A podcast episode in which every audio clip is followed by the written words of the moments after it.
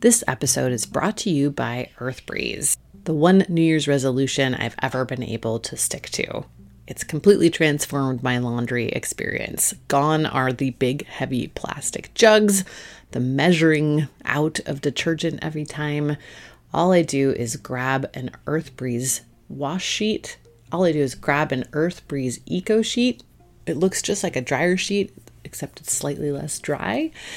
It's ultra concentrated detergent. I throw it in the wash, and that's it. Never think about it again. Laundry comes out great, clean, fresh smelling, no harmful chemicals or bleaches or dyes or anything in there. If you want to change up your laundry game this year, right now my listeners can get started with EarthBreeze and save 40%. Go to earthbreeze.com slash drilled. That's E-A-R-T-H-B-R-E-E-Z-E dot com slash drilled for 40% off your subscription.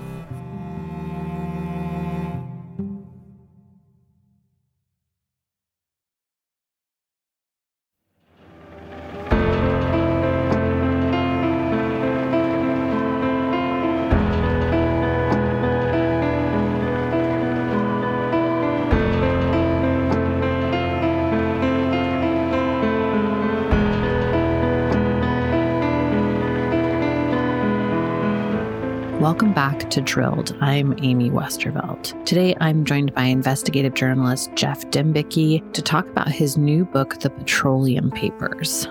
It's a really interesting read. It gets into how the American founders of the tar sands industry in Alberta, Canada, helped to orchestrate climate denial and various other tactics to stop action on climate change. He traces this all the way back to the late 1950s through to this seminal conference that the Koch brothers helped to orchestrate in the US in 1991 and to today, where a lot of the same talking points and strategies that those folks helped to architect are still alive and well today and working quite well. Geoff also writes frequently for Vice News. He's had a bunch of really amazing stories up there in the last year or so. So, we're going to talk about that a bit as well. That's coming up after this quick break.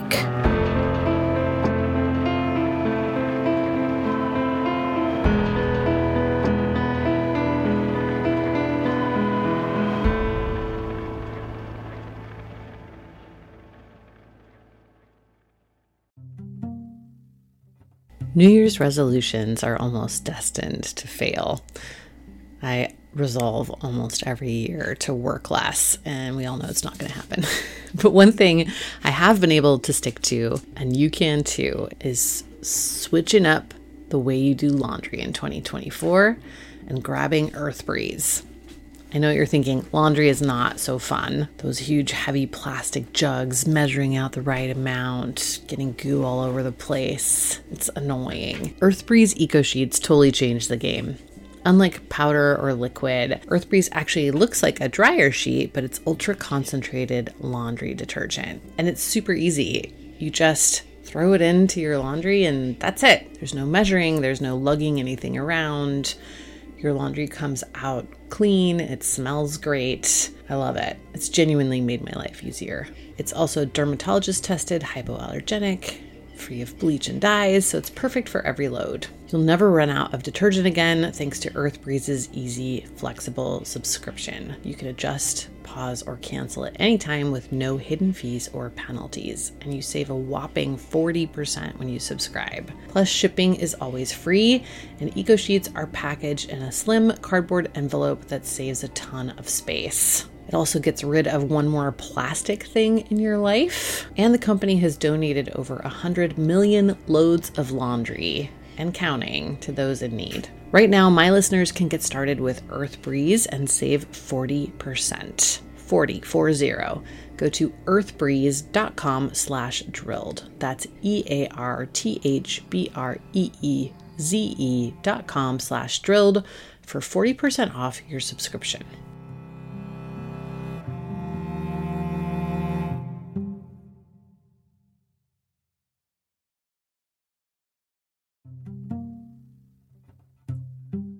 Hi, it's Amy here, and I'm excited to tell you about a new podcast from APM Studios and Western Sounds called Ripple. Such a good idea, this show.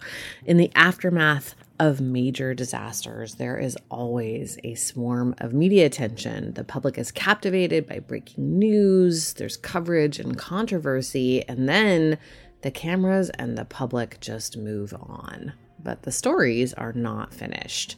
Ripple is a new series investigating the stories we were told were over. In season one, the reporting team traveled hundreds of miles across the Gulf Coast to learn the ongoing effects of the 2010 Deepwater Horizon oil spill, which are still impacting many coastal residents more than a decade later. You can listen now to Ripple wherever you get your podcasts.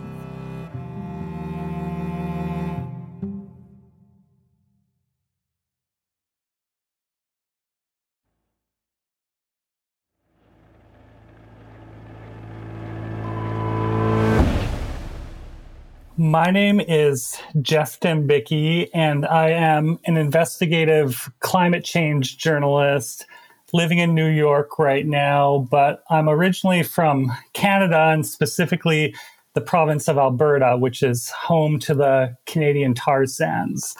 And I have a, a new book out now called The Petroleum Papers inside the far right conspiracy to cover up climate change. What prompted you to think, oh, this might be a book? What did you start to dig into and what did you find?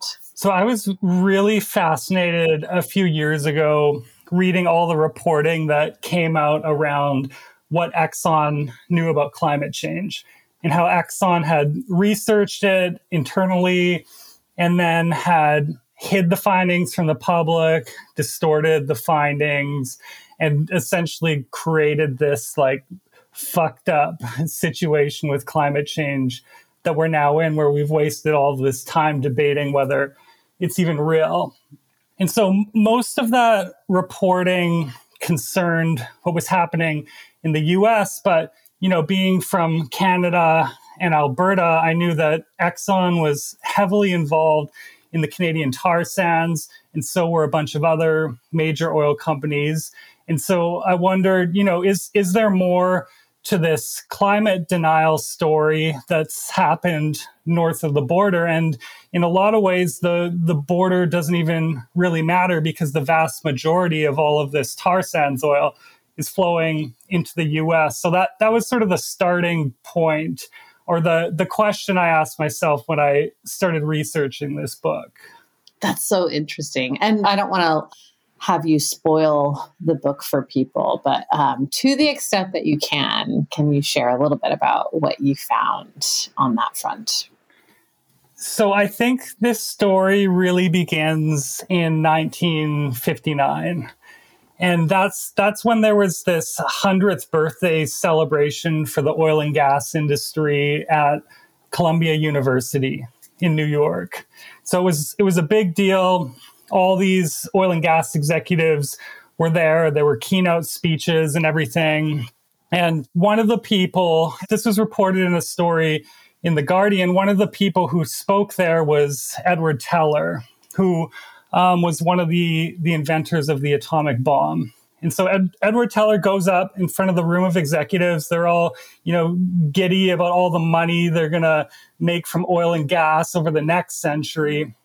And Edward Teller is like, you know, I've been looking into this new global threat that might even be a bigger deal for the world than nuclear war. And it's it's this thing called the greenhouse gas effect. And then Edward Teller leads the room through sort of the basics of how global warming happens. He's like, when you pull oil and gas from the ground, you burn it, releases emissions into the atmosphere.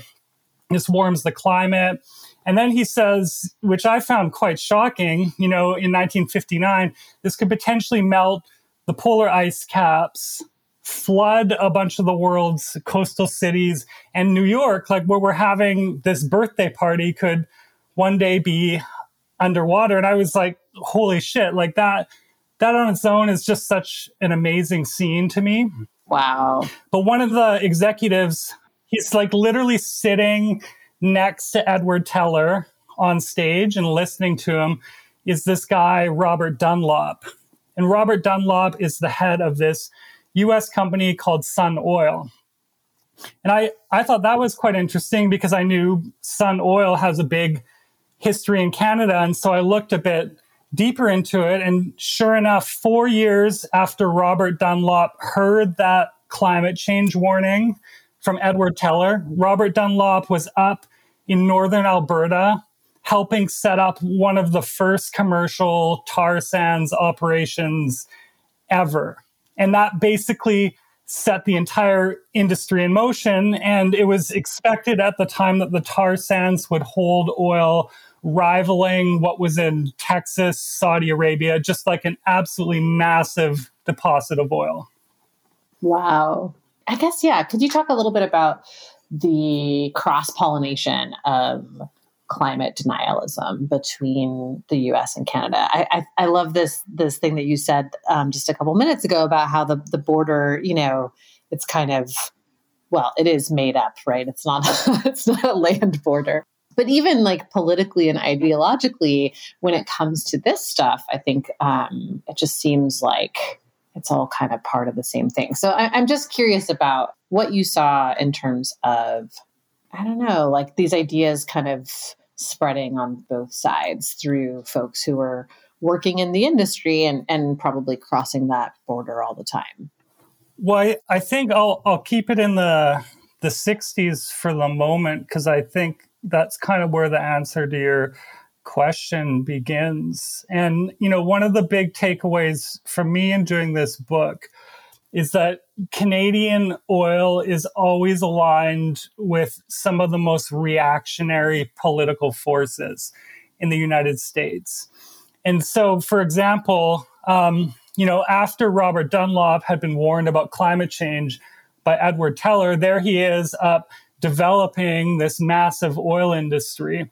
And, and another person who played a big role in that and who was also part of Sun Oil was this guy, Howard Pew. And Howard Pew is, is a really fascinating figure because in some ways he's sort of like a, a Koch brothers style oil and gas person. Like he he was like fervently anti-communist. He thought, you know, the Soviets were trying to spread their godless ideology across the planet. Howard Pew was also deeply, deeply religious. And he um, was very much in support of tapping this massive oil industry in Canada because he believed that having this giant source of oil that could supply the US would be a way to, to fight against um, Soviet control of the world. It would make America strong and, and self sufficient. Mm. And so, in, in these very early days of the tar sands being set up in Canada, you kind of had this this fusion of reactionary Christianity, this very like libertarian anti-government worldview of Howard Pew. And then you had legitimate climate warnings ignored by the people who were doing it. And I, I think this is like the beginning of the formula that's come to define all climate denial and reactionary climate politics over the past few decades.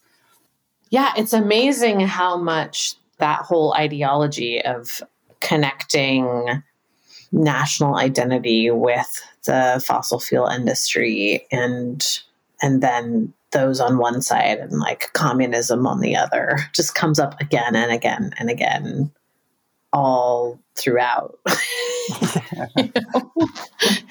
it's really, uh, yeah. Did you find anything in your research that you were particularly surprised to find? Like whether it's, you know, how early some of this stuff started or a particular figure that turned up that you weren't expecting? What what were some of like the more surprising discoveries? So, a really surprising thing that I found, or at least the thing that sort of like shocked me the most, um, had to do with an Exxon company in Canada called Imperial Oil. And so, after after Sun Oil set up their first tar sands operation, the second major tar sands operation was set up by Imperial, which is mm-hmm. it's basically it's it's like Exxon's Canadian arm. And so Imperial was doing all this research about climate change, like over the, the 70s and 80s. And that, that was part of like the broader interest that Exxon had in the issue. But in, in the early 1990s, Imperial Oil, you know, they, they felt like they had figured out what climate change is about. And they started mm. to look into if, as a society, we wanted to fix this thing, like what would we do? And so in the early 90s, Imperial Oil, they hired this economics like consultancy and, and they ran various models of climate change solutions. And this is this is like very early days for anyone talking about climate change, like period. Imperial mm-hmm. already studying solutions. And it determined that if if there was a national tax on all of the carbon emitted across the Canadian economy, mm-hmm. this could result in quote unquote approximate stabilization of CO2 emissions. And so Imperial was like, this, this is how you stop emissions, like the thing we need to do. Um, and then Imperial calculated what the impact to the economy would be, and it wasn't bad at all. They they figured there would be, you know, a, a hit at first as, as some polluting industries shut down, but mm-hmm. that would that would be mostly offset by all of the revenues that governments would have from taxing carbon that governments could then use to fund a massive green stimulus. Mm-hmm. Um, but Imperial looked specifically at how a policy like this would hurt its tar sands operations. And it determined that it would be horrible for the company. It would cost them um, maybe like over $900 million or something. And so, in, in a document from 1993, Imperial Oil described a list of talking points that executives at the company and at Exxon should use to sort of like spin this research for people in media and government. Mm-hmm. And they, they told people to, you know, stress the huge economic risks of taking action on climate change, which they knew, you know, were exaggerated. Um, it said to portray climate solutions as as having uncertain environmental benefits. And once again, like they they knew that that wasn't accurate. These solutions could stop climate change, and so that that just blew my mind because I was like at at such an early date. Like I I was just like five or six right. years old. They had all the knowledge in place to to stop this climate emergency. Like we, we could have done it yeah. back then. And they purposefully distorted that and made sure it never happened. Yeah. Can you talk about this 1991 conference where the Kochs kind of zeroed in on, oh, this this could be a real problem. Like, let's figure out our strategy here. Um, I know I've like seen bits and bobs about this over over the years, but I, I feel like you get into more depth on it in the book than um, than any stories I've seen. So yeah, I'd love to hear you talk about the uh, the Cato 1991 conference. Well, this kind of gets into what I was saying about Canadian oil always being aligned with the most reactionary forces yeah. in the U.S. And so, in my research for this book, I was reading um, Kochland by Christopher oh, Leonard. Oh, yeah, so good. Yeah, he mentions it in there. Yeah, yeah, that's right. Mm-hmm. And there's there's some really amazing sections in that book where he's talking about the importance of this oil and gas refinery in Minnesota to the Koch empire. And basically, like after Charles and David Koch inherited their business empire from their father, one, one of the first like hugely successful de- decisions they made was was to take control of this Pine Bend refinery in Minnesota, which which processed like low quality oil from Canada and then sold it at a premium into the U.S. Midwest. And th- this for years was considered like the cash cow of Koch Industries and was really pivotal in allowing the company to become like this industrial behemoth that it is today. And Pine Bend now is is one of the biggest refiners of Canadian tar sands oil in the United States. And so, as this oil from Canada is like funding the Koch empire, they have all this money and they decide to invest it in like the most reactionary libertarian politics. And so they they set up the the Cato Institute, and it's this think tank basically arguing that the government should should barely exist. Right. Then in in 1991, um, James Hansen has testified to Congress about climate change. It's on the public radar. All these people are are talking about it, and Cato's like, "Oh shit! Like we need we need a position on climate change. We need to do something about this." And so they hold mm-hmm. this conference in Washington D.C. And from what I can tell, it's it's one of the first conferences devoted specifically to climate change denial. And and the people the people at this thing they know that what they're doing is a little bit weird. Like I read through the brochure of the conference, mm. and the language is a little bit defensive in it. It's sort of like you know you may be wondering why us conservatives are trying to cast doubt on on climate change. Isn't this something we should all be taking care of? wow. I think what what Cato was responding to is that in the early days, climate change wasn't like a super polarized, right, hyper partisan issue, and in and in fact, like Republicans had done like big legislation on the environment, like the acid rain stuff Mm-hmm. Um, in Canada, conservative governments had done, you know, huge environmental stuff, and it, it was just seen as like common sense. It appealed to conservatives. Yeah, um, it was really good for the economy. George Bush Senior even like had stump speeches about it. He like talked about how like people like don't he, he said something like the greenhouse effect hasn't met the White House effect. Like we're gonna get on top of this. you know? It's yeah. crazy to look back on now. But this Cato Institute conference, you know, like backed by Koch Industries, which had very real like material interests at stake, set out to destroy that consensus. And and they thought that one way they could do this was by undermining the science that climate change was based on. And so one of the people at the conference was this guy, Patrick Michaels, mm. wasn't a climate scientist, but he had been involved in these early test campaigns in several US communities to see if they could successfully push a message undermining climate science. Um, Rush Limbaugh was was part of that too. And they they found in these in these early like experimental campaigns that a large majority of Americans were really worried about climate change. But if you started poking holes in the science and saying like, you know, we don't actually know what this is really about, then concern just like dropped off a cliff and they were like, holy shit, we have the formula. Like, let's take this national. And so Patrick Michaels and some of these other people were at that early conference in Washington. I think this this sort of like laid the groundwork. Yeah, yeah. Oh man. Wow. Okay, when I um when I scheduled to have you on, I was like, "Oh man, I've got to have him talk about the guy who like was a an undercover um operative trying to to like sleep with activists in the climate movement. this is the craziest story I've read in a while. Um, so yeah, this is a, a story that you did for Vice. the The headline is "How a Married Undercover Cop Having Sex with Activists Killed a Climate Movement."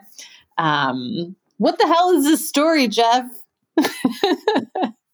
Well, I mean, I think this is like related in a bigger picture sense to what the book is about, which is like how embedded with fossil fuels national governments have become and like the lengths they're willing to go to to undermine anyone who um who advocates for for something different and you know i like i didn't discover or break this story this this was a big thing over in the uk in europe and it, essentially this like unit within the the uk police um, sent this married cop, Mark Kennedy, undercover in a radical climate change group for like seven years. And That's crazy. Was this just like a they oh these might be domestic terrorists like Earth Liberation Front type of of thing? Yeah, and it was part of a broader campaign. They were infiltrating all sorts of um, leftist groups across the UK, like animal rights, some socialists, you know, and and any anything that was like left of of what the government considered like respectable politics. And and so this this guy Mark Kennedy, like he goes and and infiltrates this small group, and they they were just like meeting in this little center in like Nottingham in the UK, and they had no idea that you know the government would would even really have an interest in infiltrating them or seeing them as all that important. And and Mark Kennedy you know he had this story that he was like a professional climber and then um like a bigger backstory that he was like a former cocaine runner from Pakistan who was trying to like atone for his criminal past. And one of the techniques this cop used to gain the trust of the movement and climate groups was to sleep with female activists and form relationships with them. And and so when when the cop was finally outed, this became you know a massive national scandal because these were not consensual relationships in any way. The women were wow. like, we we just thought we were dating this like cool activist guy. We had no idea he was like giving information about us back to his superiors and and the British state in order to undermine the climate movement. Like, what the fuck? so fucked up. Yeah. Wow. We could spend like hours going into all of the insane details of this story. But if people if people want to check it out, it's it's in this Vice piece that that I did. But it, the you know the repercussions of this are are still ongoing. There is this this big legal battle led by um, several of of the women who were deceived by Mark Kennedy, and they they just won a big legal victory earlier this year. Um, and you know it it just goes to show how entrenched these fossil fuel industries are in our politics that that like you you could justify this this sort of like you know moral insanity in order yeah. to to protect this industry that's destroying the planet i mean i i feel like the people in power have you know just just slowly become like less and less detached from reality and like these are the lengths they're willing to go to mm-hmm. Mm-hmm.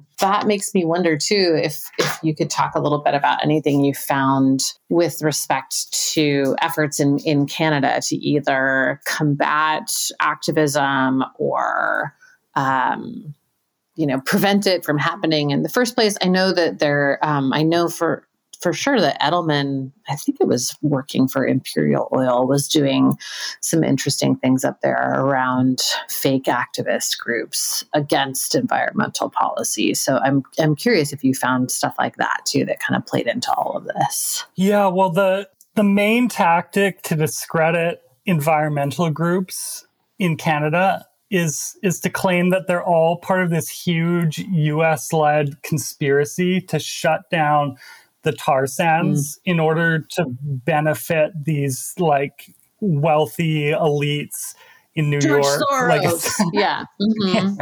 it's it's an insane conspiracy, but that that's been like the dominant mode of attack from the fossil fuel industry and the politicians aligned with it wow. for like a, a decade or more. And and it, it got to the point even where like the tar sands province of Alberta mm-hmm.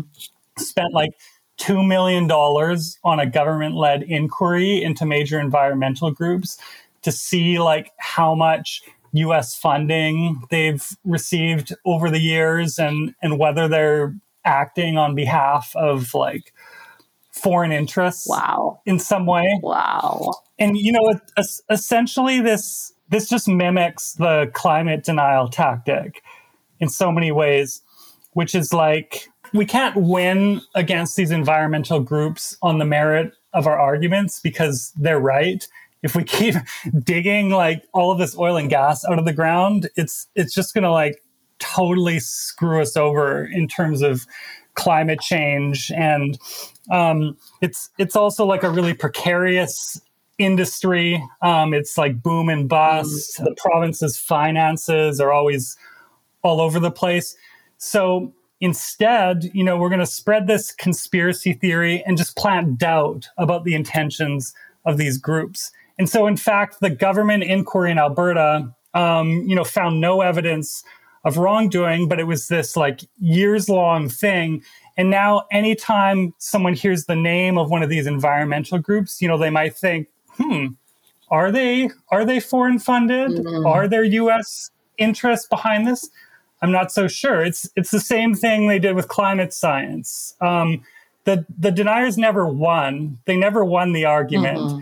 But but now there's always this like this element of doubt that goes along with any discussion of climate change and it's it's just like throwing sand into the gears of climate action it just it just mucks everything up and slows everything down yeah yeah that's so interesting and and, and it's true that like just the um I don't know, getting people to even just think twice about, oh, I don't know, I've heard this group is, you know, maybe just funding a US agenda is is enough to get people to kind of tune out or even shift their thinking on things.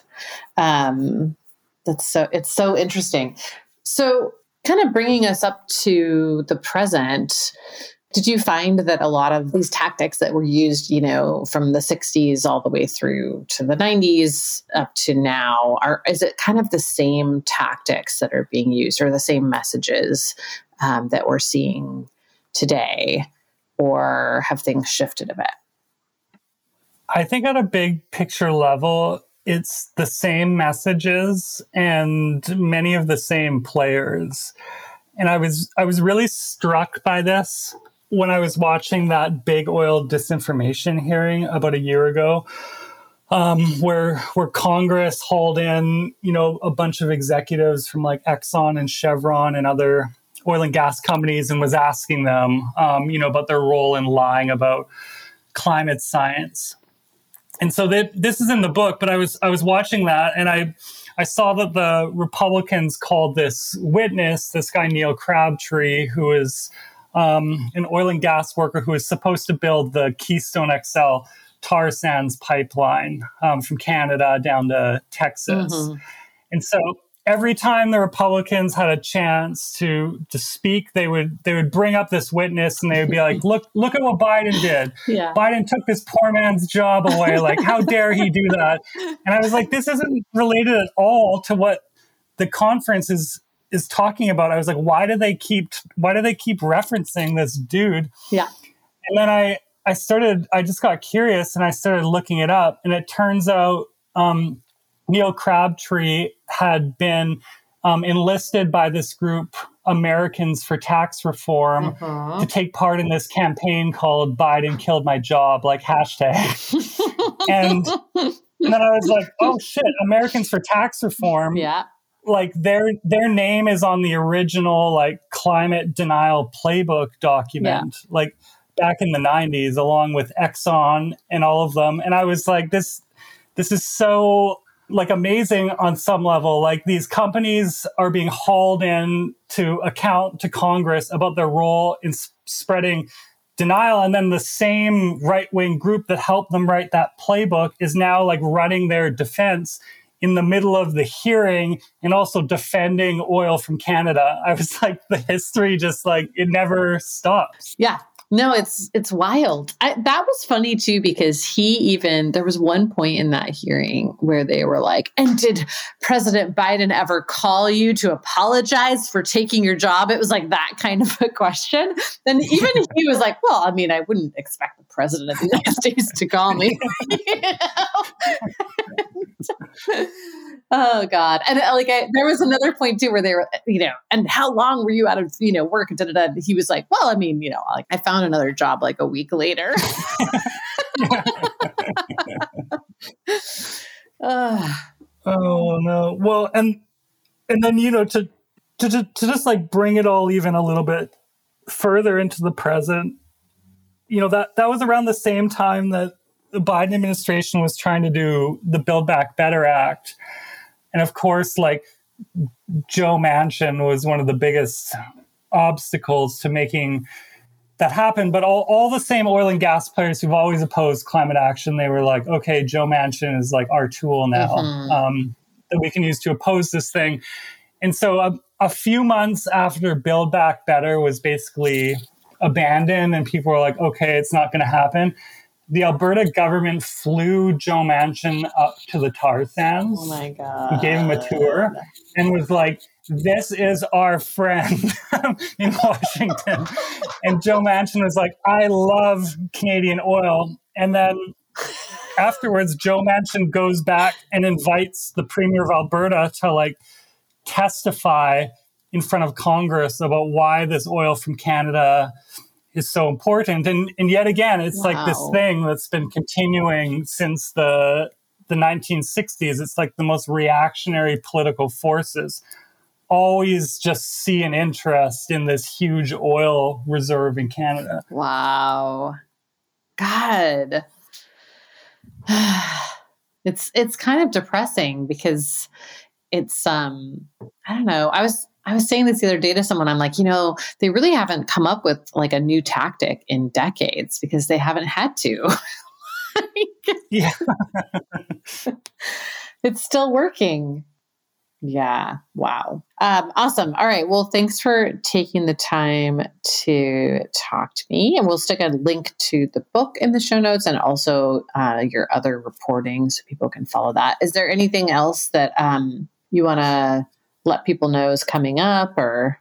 Yeah, we're having the official US launch for the book on November 15th at the Climate Museum in New York. So awesome. I don't know if this will come out before it then will, or not. Yes, but... it'll come out on Tuesday next week. So that's perfect. Oh, that's the, that's the day, day, of the event. event. So that's perfect. If any listeners are in New York, they can come down to that and get angry in person. That's awesome. It's also exciting that the Climate Museum has a physical space now. Very cool. Thanks, Geoff. Awesome. Yeah, well, thanks so much for having me on. I, I've always appreciated your work, so I'm excited to do this. Awesome, awesome. Thank you so much.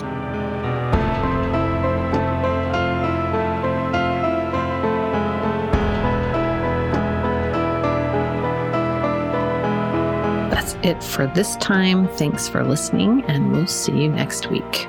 As some of you might know, it looks like Twitter is going to implode. Maybe it will, maybe it won't. In any case, I've made the move to shift a lot of the things that I was doing on there over to our newsletter. Every week, I will compile the top five or maybe six or seven sometimes stories on climate from the week, why they're important, and what the context is around them that you need to understand. If you want a quick, curated look into what's going on with climate every week, make sure to sign up at drilledpodcast.com.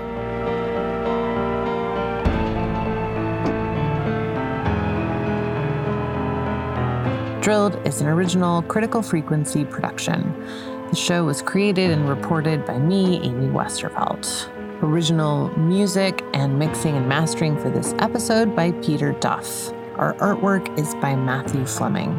For ad-free episodes and bonus content, you can sign up for our Patreon at patreon.com slash drilled.